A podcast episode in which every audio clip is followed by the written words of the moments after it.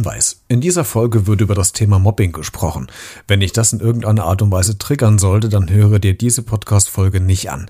Anlaufstellen und Kontaktinformationen findest du in den Show Notes zu dieser Folge.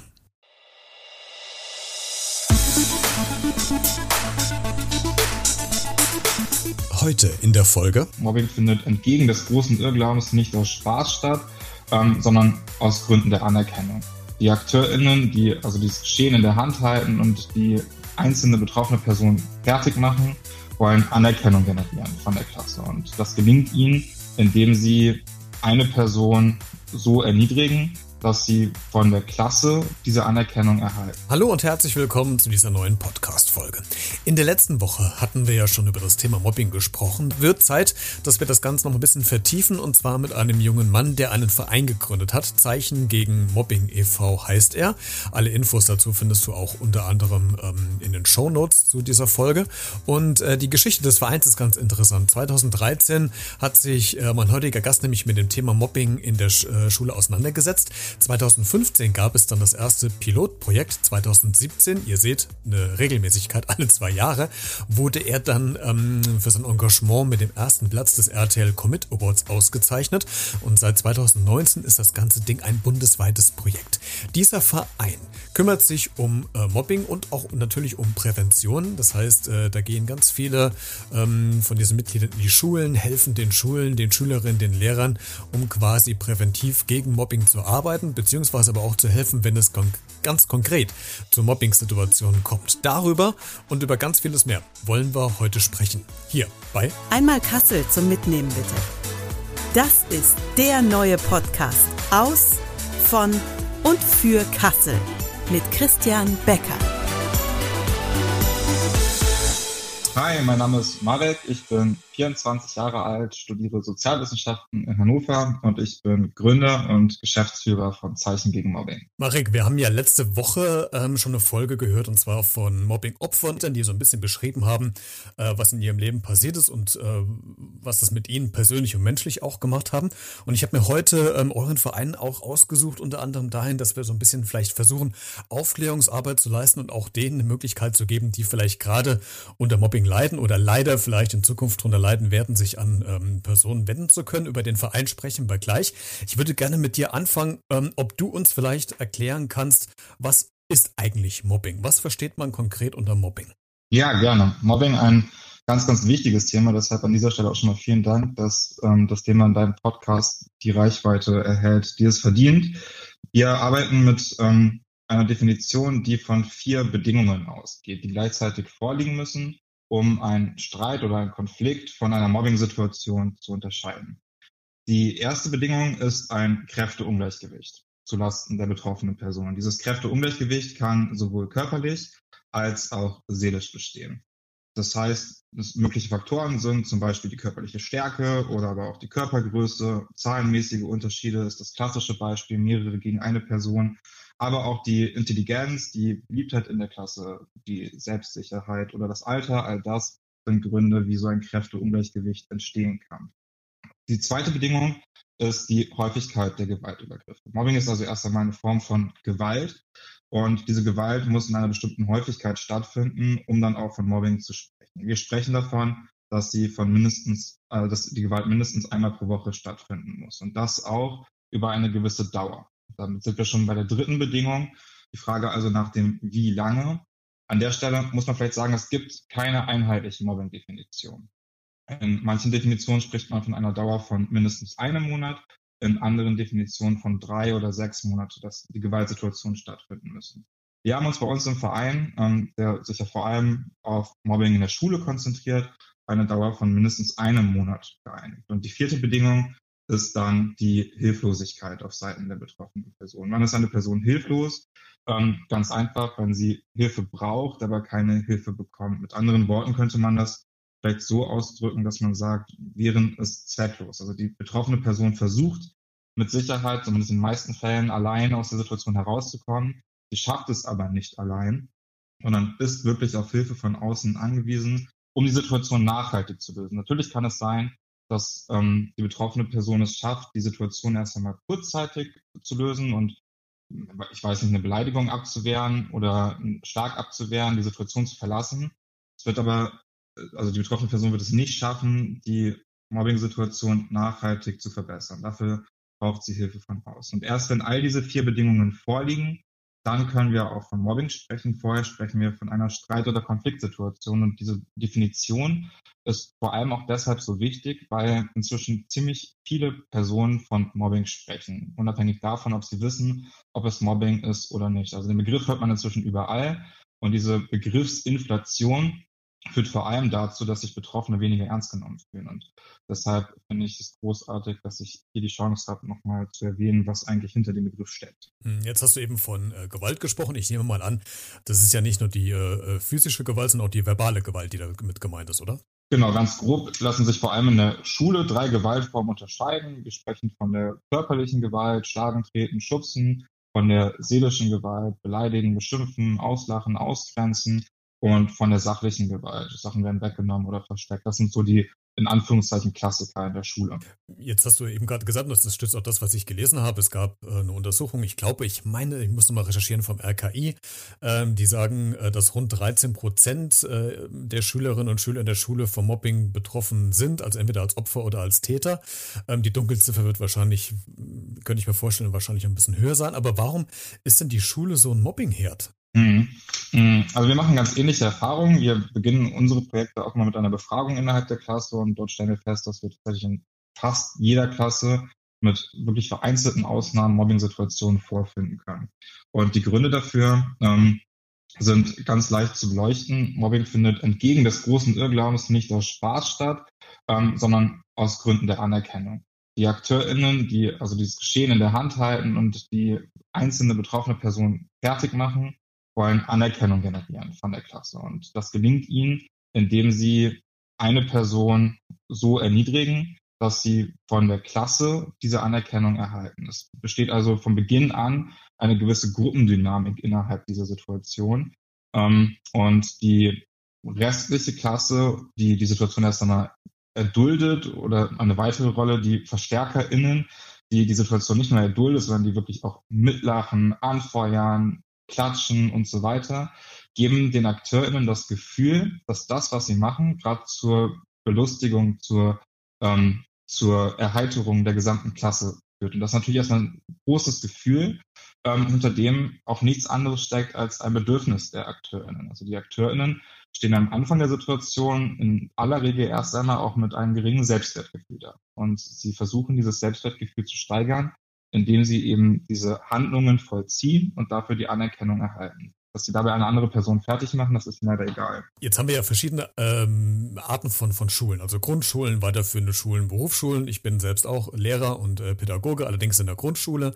Und äh, was ich mich immer gefragt habe in der Grundschule, da bleibt es ja meist bei, bei kleinen Streitereien, bei, bei Ärgereien, die man hat, was noch im, im Rahmen des normal Erträglichen ist. Aber was dann ja schon auffällt, und vielleicht ähm, kannst du es bestätigen oder auch äh, revidieren, ähm, das in weiterführenden Schulen, also wenn die Pubertät einsetzt, hat das auch damit was zu tun, dass eher in, in weiterführenden Schulen gemobbt wird als in Grundschulen, weil du ja selbst sagtest, es geht um Anerkennung, es geht um Selbstwertgefühl. Äh, in der Pubertät verändert sich ja einiges auch in der Psyche, im, im Körper. Ähm, ist das so ein, so ein Zeitpunkt, wo man sagt, das passiert eher in der Zeit der Pubertät? Ich glaube, dass die Pubertät damit hineinspielt. Ich glaube aber nicht, dass die Pubertät der einzig ausschlaggebende Grund ist.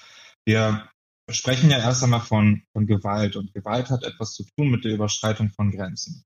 In der Grundschule ist es so, dass ähm, die Kinder die Erfahrungen sammeln, um zum Beispiel Regeln zu erkennen und Grenzen zu erkennen, ähm, aber auch mal Grenzen zu überschreiten. Und so kommt es eben auch in der Grundschule schon zu Gewaltsituationen. Das ist erst einmal auch okay. Gewalt gehört aus meiner Sicht zu der Entwicklung jedes Kindes dazu. Allerdings braucht es dafür einen gewissen Rahmen. Gewalt ist ab dann nicht mehr okay, wenn eine andere Person dadurch systematisch verletzt wird. Ähm, und das ist eben in einer Mobbing-Situation der Fall. Ich glaube, ähm, dass die Grundschulkinder ähm, die Systematik, die hinter einer Mobbing-Situation steckt, in manchen Fällen eben noch nicht bewusst einsetzen und ausleben können. Und das nimmt in der äh, mit steigendem Alter in der weiterführenden Schule dann natürlich zu. Die Handlungen werden perfektioniert. Ähm, es wird systematischer gehandelt, es wird verdeckter gehandelt. Ähm, und von außen wird es immer schwerer, aus so einer Situation zu erkennen und dann auch zu intervenieren. während ähm, in der Grundschule Gefühle zum Beispiel auch von Betroffenen noch viel eher gezeigt werden, als es dann an der weiterführenden Schule gezeigt wird. Also da an der weiterführenden Schule ist es sofort eine Schwäche, leider Gefühle zu zeigen. Ähm, und das ist an der Grundschule eben noch nicht so, noch nicht so verankert. Und ich glaube, das ist einer der Gründe, warum, ähm, warum Mobbing-Situationen auch vermehrt in der weiterführenden Schule stattfinden. Letzte Woche war unter anderem äh, John zu Gast, der auch ähm, Mobbing-Opfer war in, in seiner Jugendzeit in, in der Schule. Ähm, bei ihm war es aber so, dass er quasi vom Opfer zum Täter geworden ist und selbst andere nach seinen Erfahrungen gemobbt hat. Ähm, machst du die Erfahrung häufiger, dass das passiert? Wir erleben es tatsächlich ab und zu, dass Betroffene auch danach zu AkteurInnen werden. Ähm, ich würde aber nicht sagen, dass das die Regel ist. Ich ähm, kann aber, also ich kann das ein Stück weit nachvollziehen. Also ich versuche mal beide Seiten zu verstehen und versuche auch wertfrei an beide Seiten heranzugehen. Und wenn ich natürlich das Bedürfnis der Anerkennung habe, was ich als ehemals betroffene Person ja habe, weil Mobbing-Situationen Folgen haben. Also wir sprechen bei uns immer davon, dass wenn wir nur an die geringste Folge denken, ähm, dass ein verringertes Selbstwertgefühl ist. Sondern mir immer wieder sagt, Marek, du kannst dies nicht, Marek, du kannst das nicht, Marek, wir mögen, dem aus, mögen dich aus dem Grund nicht und aus jenem Grund auch nicht. Und ich das immer und immer und immer wieder höre, fange ich irgendwann an, genau das zu glauben. Denn ich höre ja nichts anderes. Und das lässt mich, mich schlechter fühlen, schlechter als andere, weniger wertvoll. So sinkt mein Selbstwertgefühl und auch mein Selbstbewusstsein. Ich traue mich nicht mehr auf andere zuzugehen. Und wenn die Mobbing-Situation endet oder ich versuchen lasse, sie zu enden, dann kann ich natürlich als Handlungsstrategie entwickeln, okay, da ist vielleicht noch eine Person, der geht's ähnlich wie mir, ähm, die steht auch erst einmal als angreifbare Person im Raum. Vielleicht kann ich das für mich zunutze machen, um selbst in der Klassenhierarchie wieder mehr Anerkennung zu erhalten, um mich damit besser zu fühlen. Das ist kein pädagogisch wertvoller Weg, um, um das mal ganz allgemein zu sagen, aber ein durchaus verständlicher, wenn andere Handlungsstrategien fehlen. Und das ist eben der Punkt, an dem angesetzt werden muss in der Aufklärung und Sensibilisierung zu genau diesem Thema. Du hast ja diesen Verein, du hast es eben eingangs ja gesagt, Zeichen gegen Mobbing e.V. Äh, gegründet. Erzähl uns doch mal ganz kurz, was euer Verein macht. Zeichen gegen Mobbing unterstützt ähm, vor allem Schulen in der Mobbingprävention und Intervention. Also unsere Vision ist, dass schon bald jede Schule in Deutschland die Möglichkeit erhält, die Kinder von heute für das Miteinander von morgen zu stärken. Und dafür bieten wir eben im Prinzip, ja, ganz grob gesagt, zwei Sachen an. Wir sind präventiv tätig und wir sind interventiv tätig. Prävention heißt, Mobbing-Situationen vorzubeugen. Dafür haben wir Workshops, die wir ganz individuell auf die Bedürfnisse der Schule und der Klasse anpassen. Ich habe schon ganz kurz davon gesprochen. Wir beginnen das quasi mit einer Umfrage innerhalb der Klasse, äh, die anonym ist und die den SchülerInnen es ermöglicht, ähm, über ihre Situation zu sprechen, ohne dass sie, ohne dass jemand anderes weiß, wer dahinter steckt. Und diese Daten werten wir aus, gehen damit im zweiten Schritt in die Situationserfassung mit der Klassenleitung, nehmen ihre Perspektive noch mit hinein und haben somit ein Gesamtbild über die Situation der Klasse. Was findet dort statt an Gewalt? Ähm, wie fühlen sich die Kinder? Ähm, wo sind die größten Bedarfe? Und Daran orientieren wir uns in der Vorbereitung der Workshops und bereiten Inhalte vor, die ganz individuell auf die Klasse abgestimmt werden. Und diese Workshops dienen dazu, das Miteinander zu verbessern und den SchülerInnen das Werkzeug an die Hand zu geben, das sie brauchen, um ein Miteinander zu gestalten, das von Werten, die ihnen wichtig sind, geprägt sind, wie zum Beispiel Toleranz, Respekt, Akzeptanz und so weiter. Und wir nutzen diese Workshops unsererseits vor allem, um Vertrauen zu den Schülern aufzubauen. Das ist eine Kernkomponente. Ähm, und damit schaffen wir es, dass nach den Workshops 50 Prozent aller betroffenen Kinder sich im Anschluss an die Workshops unsere Hilfe holen. 50 Prozent klingt erst einmal noch gar nicht so vielen. 50 Prozent der Betroffenen sind aber schon mehr, als sich eigentlich Hilfe holen. Du hast es am Eingang gesagt. Ähm, die Dunkelziffer in Mobbing-Situationen ist extrem hoch. Wir wissen nicht, wie viele Kinder und Jugendliche wirklich betroffen sind. Ähm, die Umfragen, die wir machen, ähm, geben uns erste Kenntnisse und wir können daraus generieren, dass sich schon mehr bei uns allein Hilfe holen, als sich eigentlich Hilfe holen würden, wenn sie uns nicht kennengelernt hätten. Und das ist für uns ein enorm großer Erfolg. Dann, daran können wir anknüpfen und dann mit den Betroffenen und den jeweiligen Beteiligten überlegen, wie können wir die Situation so verbessern, dass die Mobbing-Situation nachhaltig gelöst werden kann. Und das gelingt uns eben. Dafür gibt es Möglichkeiten, ähm, die ganz, ganz ja, individuell auch wieder auf die Situation auf die jeweilige Situation abgestimmt werden müssen, damit Mobbing-Situationen eben auch erfolgreich und nachhaltig gelöst werden können. Marek, lass uns mal ganz kurz bei dem Präventionsprogramm äh, bleiben, auch wenn du sagst, dass es individuell auf die Klasse oder auf die Schule zugeschnitten ist. Aber was sind denn solche Elemente für äh, die, die Unterrichtsstunden? Macht ihr, macht ihr Rollenspiele? Ähm, wie, wie, wie lange dauert so eine äh, Sitzung? Macht ihr das über wie so eine Art Projektarbeit über eine ganze Woche, über einen Monat oder äh, sequenziell immer nur ein paar Tage? Wie sieht das da konkret aus? Ja, also wir haben, ähm, wir haben tatsächlich keine, ähm, keine Rollenspieler in den Workshops weil wir sagen, wir können es von außen als externe Person nicht gewährleisten, dass wir in diesen Rollenspielen nicht irgendwas lostreten, was wir eigentlich gar nicht lostreten wollen. Uns ist für die Workshops extrem wichtig, dass diejenigen, die betroffen sind von Mobbing-Situationen, nicht die ganze Zeit da sitzen und glauben, dass alle Augen gerade auf sie gerichtet sind. Sondern wir wollen diese Person schützen und verzichten deshalb auf Rollenspiele, haben aber natürlich andere Übungen, die wir machen. Inhaltlich sieht es ganz grob so aus, dass wir ähm, mit dem Thema Gewalt starten. Also wir gucken erstmal, was ist eigentlich Gewalt, ähm, wo, wo beginnt es, ähm, welche Gewaltformen können wir unterscheiden. Ähm, und da können wir natürlich auch noch ja, einzelne Übungen einbauen, um, um ein Bewusstsein dafür zu schaffen, wann Gewalt zum Beispiel eigentlich verletzend ist und, und wann nicht. Aber ja, ich kann jetzt keine einzelnen Übungen herausgreifen, weil sie wirklich auch abgestimmt werden auf die Klassen. Ähm, wir knüpfen dann an das Thema Mobbing an, beschäftigen uns damit auch ganz lang. Ähm, was ist Mobbing? Wie entsteht Mobbing? Welche Rollen gibt es? Ähm, welche Folgen hat Mobbing? Und schauen dann in der letzten großen Einheit, was können wir als Klasse tun? Mit dem Wissen, was wir jetzt gewonnen haben, wie wollen wir uns positionieren, was können wir verändern, was wollen wir verändern? Und wer übernimmt quasi was. Also damit wir möglichst konkret diese Workshops verlassen. Wie lang diese Workshops sind und wie sie ausgestaltet werden, das hängt tatsächlich von den individuellen Absprachen ab. Wir ähm, gehen aber niemals unter sechs Unterrichtsstunden für die Workshops plus eine Unterrichtsstunde für die Umfrage vorweg. Also sieben Unterrichtsstunden müssen mindestens eingeplant werden. Ähm, manchmal sind es auch mehr, je nachdem, wie viel Zeit wir zur Verfügung bekommen, also zur Verfügung gestellt bekommen. Ähm, Genau, aber grundsätzlich ist es da auch so, dass diese, diese Workshop-Einheiten auf mehrere Tage verteilt sind und wir immer im Doppelstundenformat in die Klassen kommen, um das auch so ein bisschen nachhaltiger zu machen. Wir mit extrem viel Input kommen ähm, und das einfach besser verdaut werden kann, wenn man zwischendurch mal durchatmen kann. Jetzt wird diese Folge ja im Januar ausgestrahlt, aufgenommen haben wir sie im Dezember. Ähm, aber wenn wir jetzt mal auf dieses Jahr 2020 als letztes Jahr zurückblicken, da gab es ja schon sehr, sehr viele äh, Besonderheiten, unter anderem ja auch in der Schul- und äh, Bildungspolitik. Die Schulen wurden zum Teil zugemacht wegen Corona. Das heißt, ihr musstet eure Arbeit ja auch eventuell einschränken. Ganz viel lief digital und das kam oder kommt mir dann zu meiner nächsten Frage ganz gelegen. Wie sieht's denn eigentlich mit digital digitale Mobbing aus? Was für Erfahrungen habt ihr denn da gemacht? Gibt's das oder gibt's das eigentlich quasi gar nicht? Ja, Cybermobbing gibt es auf jeden Fall. Ähm, wenn ich an Kinder und Jugendliche denke, dann gehören natürlich solche Apps wie WhatsApp, YouTube, Snapchat, Instagram, TikTok ähm, quasi wie unser Smartphone auch fest zum Alltag dazu. Und wir sind heutzutage bestens miteinander vernetzt.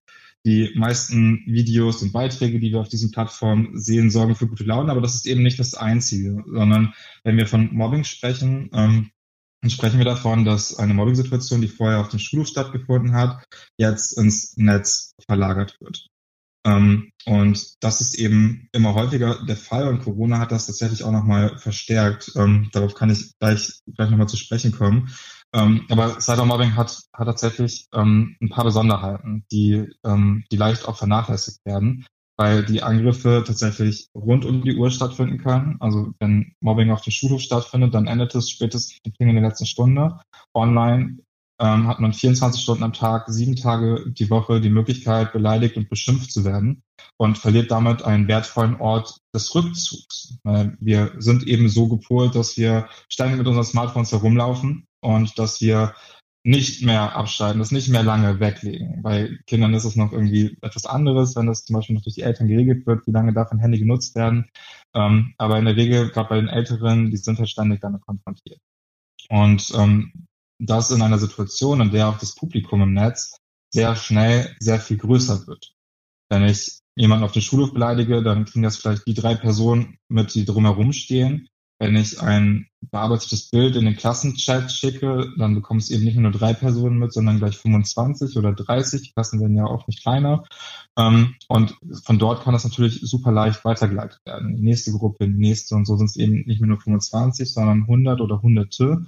Ähm, oder auf anderen Apps wie Instagram ist es halt zusätzlich so, ähm, dass die Profile oft öffentlich gestellt sind und es da sowieso schon von Beginn an alle mitbekommen können.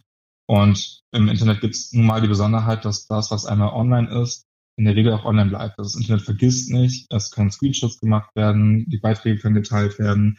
Es ist nur sehr schwer, das wirklich auch wieder zurück zu, zurückzuholen. Das Problem für die Betroffenen ist, dass sie dann auch nicht mehr wissen, wer hat jetzt was gesehen. Das heißt, sie gehen wieder in die Schule und haben dieses Bild im Kopf, das innerhalb weniger Minuten theoretisch hunderte Menschen ein Bild oder einen bösen Spruch, einen bösen Kommentar gesehen haben könnten. Und in der Schule weiß man am nächsten Tag nicht, wer das gesehen hat. Und in jedem Blick, in jeder Geste ähm, und in jedes Lachen interpretiert man letztendlich etwas hinein, weil man nicht weiß, was eigentlich dahinter steckt. Und das macht es natürlich auch emotional ähm, nochmal sehr viel schwieriger für die Betroffenen, wenn, wenn ähm, Mobbing im, im Internet stattfindet und nicht mehr offline. Und seit der Pandemie war es ja so, dass die digitalen Medien auch unverzichtbar wurden. Also sie wurden fest in den Alltag der Kinder und Jugendlichen integriert, sowohl für die Bildung ähm, als auch für Freizeitaktivitäten, als auch für den sozialen, also für die soziale Vernetzung miteinander. Ähm, das heißt, sie konnten überhaupt nicht mehr darauf verzichten im Prinzip. Ähm, dazu, dass viele Kinder und Jugendliche erst einmal nicht die ähm, Kompetenzen, die Ressourcen und das Wissen hatten, um sicher im, im Netz zu agieren und die viele Eltern auch erst einmal überfordert waren, weil sie nicht wussten, welche Regeln kann ich jetzt überhaupt noch setzen, wenn wir gerade in dieser besonderen Ausnahmesituation sind. Und wir haben im Internet nun mal das Problem, dass die Inhalte dort dynamisch sind, dass das, was dort passiert, dynamisch ist und dass ähm, sehr schnell dabei auch Risiken und Gefahren entstehen, die wir vorher vielleicht auch gar nicht erkennen. Und ähm, deshalb haben wir es auf jeden Fall seit März auch erlebt, dass uns deutlich mehr Kinder und Jugendliche kontaktieren. Ähm, wobei das auch nicht nur auf Cybermobbing-Situationen zurückzuführen ist, sondern auch noch auf andere Situationen, die überhaupt, also die eigentlich gar nichts mit unserer Kernarbeit innerhalb des Vereins zu tun haben, ähm, wo wir aber gemerkt haben, unsere Anlaufstelle wird als so niedrigschwellig empfunden, dass die Kinder und Jugendlichen uns aus ihrer Zeitung heraus, zum Beispiel aufgrund häuslicher Gewalt, auch kontaktieren und wir dann mit unseren PartnerInnen überlegen müssen, wie können wir diesen Kindern und Jugendlichen helfen, damit es ihnen auch in ihren Situationen besser geht, ähm, obwohl wir dafür nicht die ExpertInnen sind. Da müssen wir dann eben mit anderen PartnerInnen zusammenarbeiten. Habt ihr denn in der Vergangenheit eurer Arbeit die Erfahrung gemacht, ob man das ähm, äh, geschlechterspezifisch trennen kann? Also sind quasi Jungs eher in der Täterrolle, Mädels mehr in der Opferrolle? Das ist äh, vielleicht so ein Klischee. Ist es andersrum oder kann man es überhaupt nicht festmachen? Die kurze Antwort darauf ist, dass wir es überhaupt nicht festmachen können. Das Einzige, was wir unterscheiden, ist die Art der Gewaltform. Jungs neigen eher zu körperlicher Gewalt und Mädchen eher zum, ähm, zum, zum Lästern zum Beispiel. Ähm, da gibt es, da gibt es einzelne Erkenntnisse, die wir herausziehen können. Ansonsten haben wir hinsichtlich der Mobbing-Situation als solche keine geschlechtlichen Unterschiede. Noch eine äh, Frage zu, zu, den, zu den Opfern. Ähm, 2015 hatten wir die, die große Flüchtlingswelle. Ganz viele äh, Migranten sind nach Deutschland gekommen, die wenig bis gar kein äh, Deutsch gesprochen haben, sich dann auch, äh, auch eine gewisse Zeit brauchten, um sich hier einzuleben. Sie mussten ja dann auch in die Schulen, die Kinder.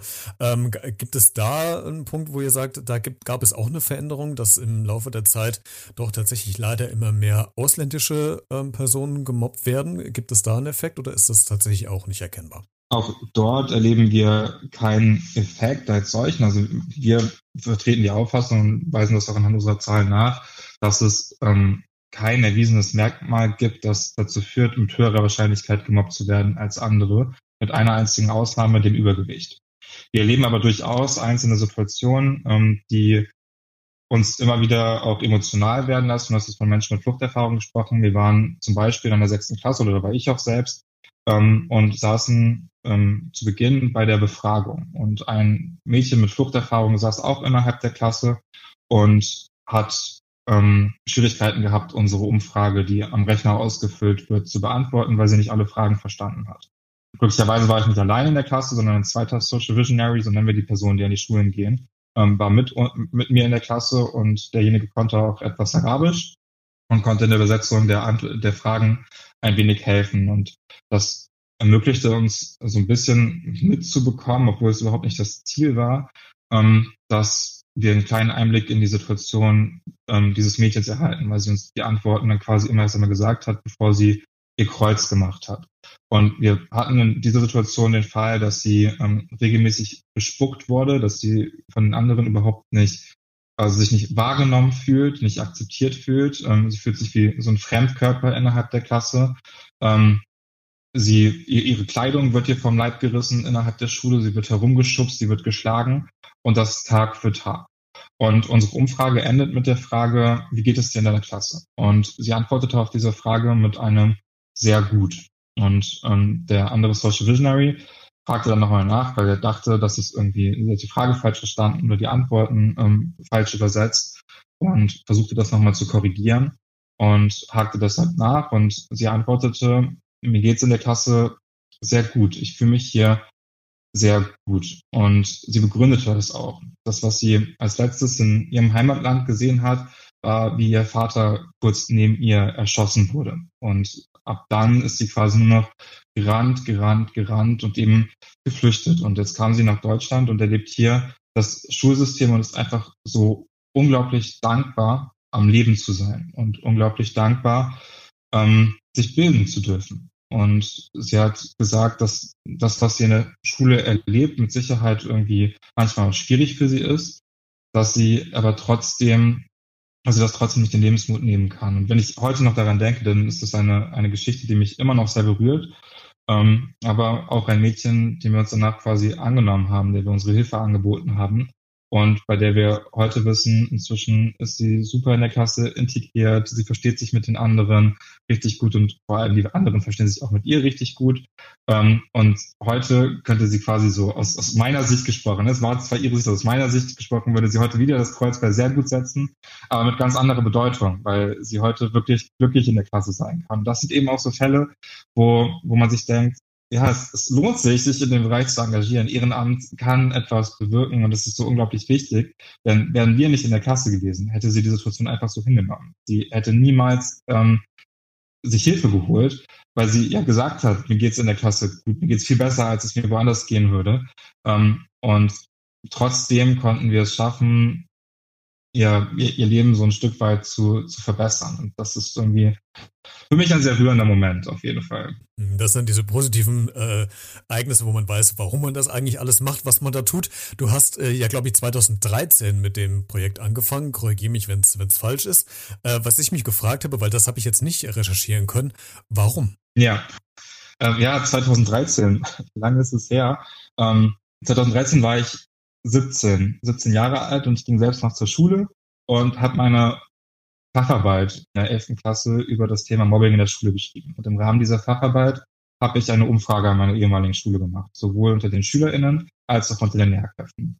Das, was ich bei den SchülerInnen ähm, beobachtet habe oder ausgewertet habe, war, dass es extrem viel Gewalt in der Schule gibt. So viel Gewalt, dass ich es mir vorher nicht hätte vorstellen können, weil ich immer auch dachte, dass ich mit meinen Gewalterfahrungen, die ich in der Schule gemacht habe, allein bin. Also ich hätte niemals gedacht, dass es vielleicht auch anderen ähm, Kindern oder Jugendlichen in der, in der Schule schlecht geht ähm, und habe mich selbst immer allein mit meinen Gewalterfahrungen gefühlt. Und diese Umfrage hat gezeigt, dass ich das gar nicht bin und mich eben auch erschreckt, weil ich gesehen habe, wie viel Gewalt es ist. Und auf der anderen Seite habe ich auch die Lehrkräfte gefragt und ähm, habe gesehen, dass es ganz viele Schwierigkeiten auch für Lehrkräfte gibt, auf diese Situation zu reagieren. Das ist einmal das Inhaltliche, der inhaltliche Input. Mobbing ist in den meisten Unis kein fester Bestandteil in der Vorbereitung von Lehrkräften auf ihren Job, ähm, muss man einfach mal so sagen. Und zweitens wird, also gibt es in der Schule halt auch ganz viele Faktoren, die das beeinflussen, wie zum Beispiel auch die Zeit, ähm, die es durchaus erschweren, sich solche Situationen anzunehmen.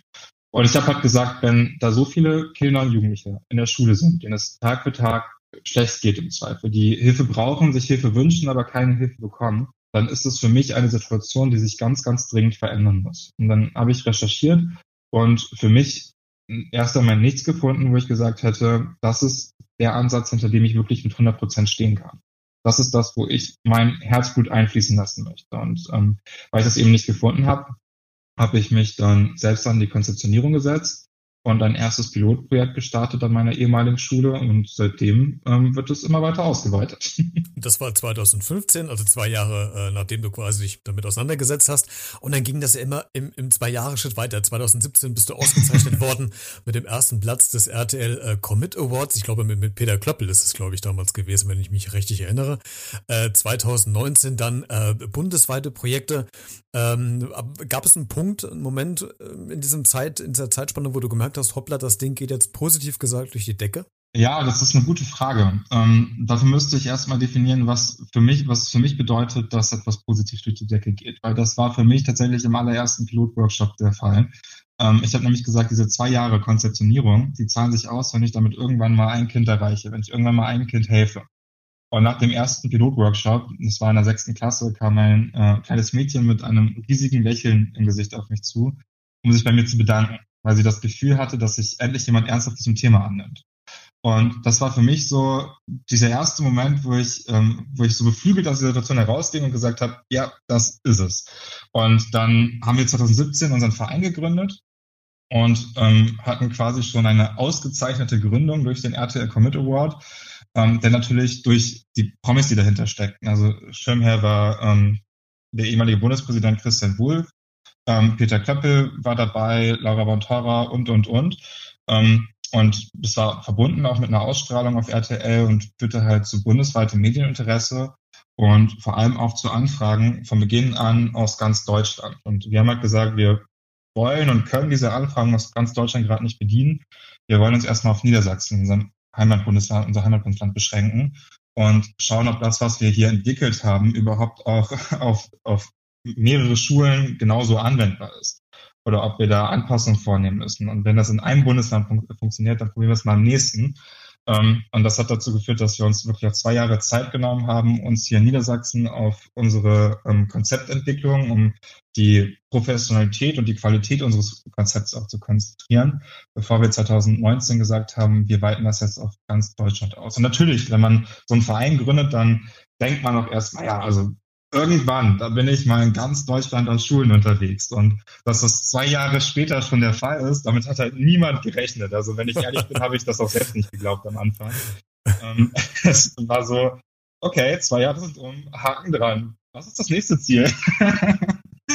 ähm, also man könnte sagen, es, es läuft ganz gut bei uns, ähm, was aber auch zeigt, wie groß die Bedarfe zu dem Thema sind. Also ähm, dass, es, dass sich das so gut entwickelt, heißt einerseits, dass, dass wir gut helfen können, dass Menschen unsere Hilfe annehmen, ähm, sowohl in der Prävention als auch in der Intervention, anderen auch, dass es Menschen gibt, die diese Hilfe Menschen gibt, möchten.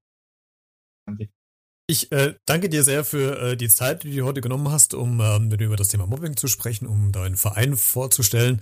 Und ähm, man, man wünscht ja Leuten im Grunde ja nie was Schlechtes, aber in eurem Fall würde ich mir wünschen, dass ihr möglichst wenig zu tun habt, was, was aktuelle Mobbing-Fälle äh, betrifft, aber mehr in der Prävention arbeitet, dass es gar nicht zu viel Mobbing ähm, vorkommen, äh, quasi, jetzt fällt mir das Wort, äh, führt. Äh, von daher danke ich dir sehr für, für die Zeit, die du genommen hast und äh, wünsche dir und deinem Verein äh, weiterhin viel Erfolg, alles Gute und äh, macht weiter. Ich glaube, ihr macht das genau richtig, wie ihr das macht. Dankeschön, ich freue mich so sehr. Einmal Kassel zum Mitnehmen bitte. Das ist der neue Podcast aus, von und für Kassel mit Christian Becker.